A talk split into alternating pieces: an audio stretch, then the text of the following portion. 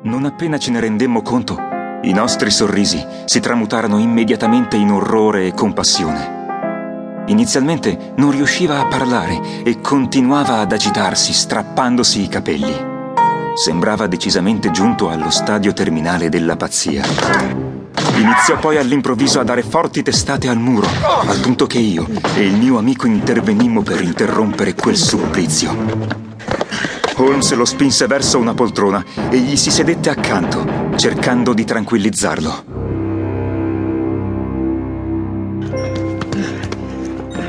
Coraggio, su! Non siete forse venuto per raccontarmi quello che vi è successo? Sono sicuro che deve esservi successo qualcosa di molto grave per sconvolgervi a questo punto. Ora cercate di riprendervi e poi sarò felice di fare tutto quello che posso per aiutarvi. Il nostro strambo ospite ansimò ancora per qualche minuto. Infine si passò il fazzoletto sulla fronte e si calmò. Si chiamava Alexander Holder, della banca Holder e Stevenson della City. Era un nome molto conosciuto e la cosa aumentò ancora di più la nostra curiosità su quello strano individuo. Era ancora affannato, ma ora sembrava decisamente lucido.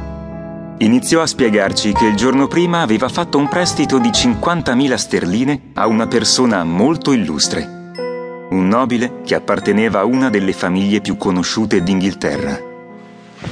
Il nobiluomo doveva ricevere una fortissima somma di denaro entro il lunedì successivo e quindi sarebbe stato in grado di restituire senza problemi tutta la somma che gli avrei anticipato, interessi, interessi compresi naturalmente. La cosa essenziale era che la somma gli venisse versata anticipatamente e a questo proposito mi presentò una garanzia di tutto rispetto. Lo disse estraendo da un astuccio quadrato di marocchino niente meno che il diadema dei berilli.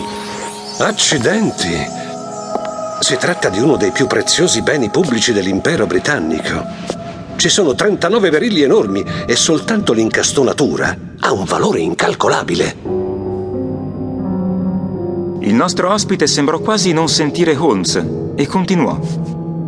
Di fronte a quel gioiello rimasi abbastanza perplesso. Non avevo certo dubbi sul suo valore, ma avevo qualche perplessità sul diritto del mio cliente di poter disporre in quel modo del diadema. Lui però mi tranquillizzò.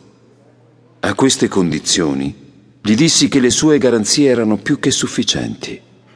Lui insistette moltissimo sia sulla riservatezza da tenere per tutta quella transazione, sia sulla massima sicurezza del luogo in cui doveva essere conservato il diadema.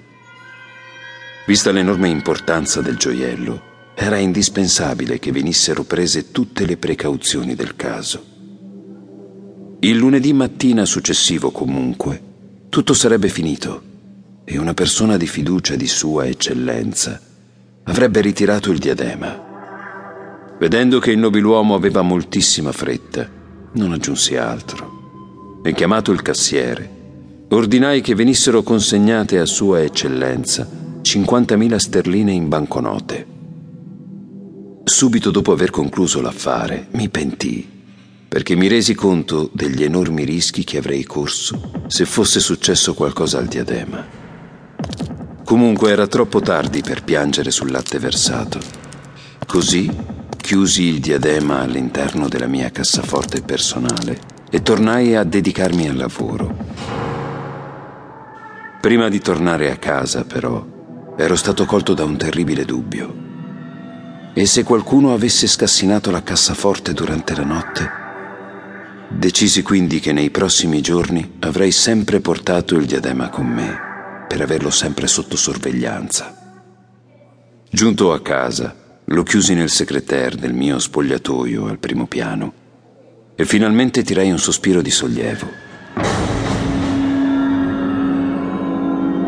Ora però vorrei parlarvi delle persone che abitano nella mia casa.